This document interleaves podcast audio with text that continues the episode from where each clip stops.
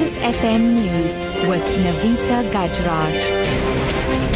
Six o'clock, good morning. Western Cape Premier Helen Zille has accused the ANC of making a mockery of the provincial legislature after the party failed in its attempt to have her impeached.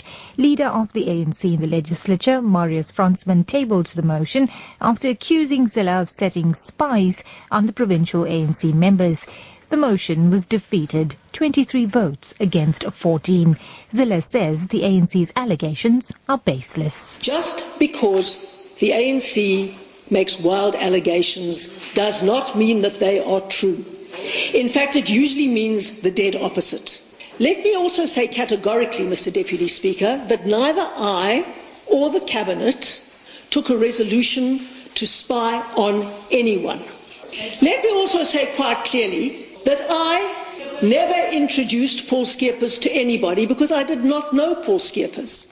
Meanwhile, Fransman says Zille's attempt to take over the responsibilities of the National Security Agency amounts to serious misconduct. Our legislation is very clear that the only people that may provide security services, such as so-called debugging and encryption to our government, including members of the national and provincial cabinet, is our state security agency unless, unless they provide permission for an approved service provider to provide such. In this case, the national security agencies did not submit approval for her to do that.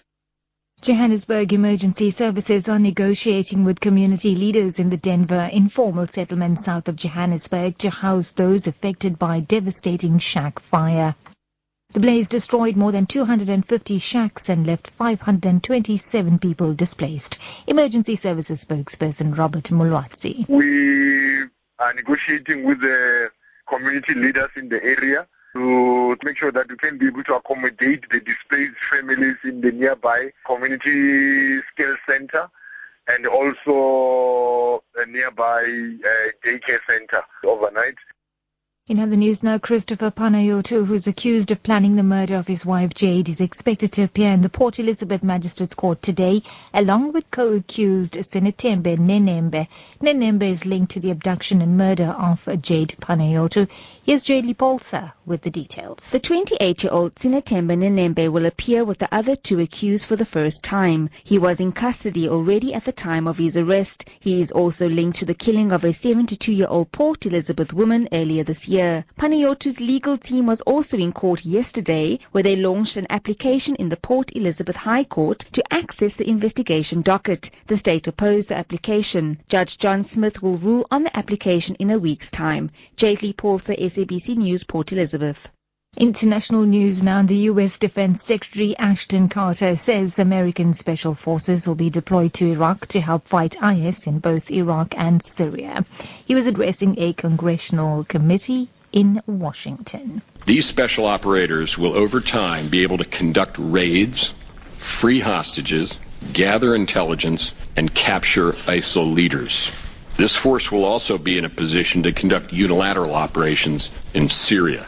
That creates a virtuous cycle of better intelligence, which generates more targets, more raids, more momentum. To wrap up, Zimbabwe and China have signed a series of bilateral cooperation agreements. Chinese President Xi Jinping arrived in Zimbabwe yesterday on a two-day visit. He's accompanied by a large delegation of Chinese business people. Zimbabwe and China have historic ties dating back to the Zimbabwe's liberation struggle. The ties have been strengthened since 2000 when the West isolated Zimbabwe over human rights abuses. Zimbabwe's President Robert Mugabe has taken a swipe at what he terms the West's weakening economic influence. The 15th anniversary of the adoption of our Look East policy. Today, the whole world is looking east, including those who, in 2000, chided us for adopting that policy. The wraps the news at 6. Your top story this hour. Western Cape Premier Helen Zille has accused the ANC of making a mockery of the provincial legislature after the party failed in its attempt to have her impeached. For Lotus FM News, I'm Navita Gajraj. Back with headlines at 6.30. It's now time to join Matthew on Newsbreak.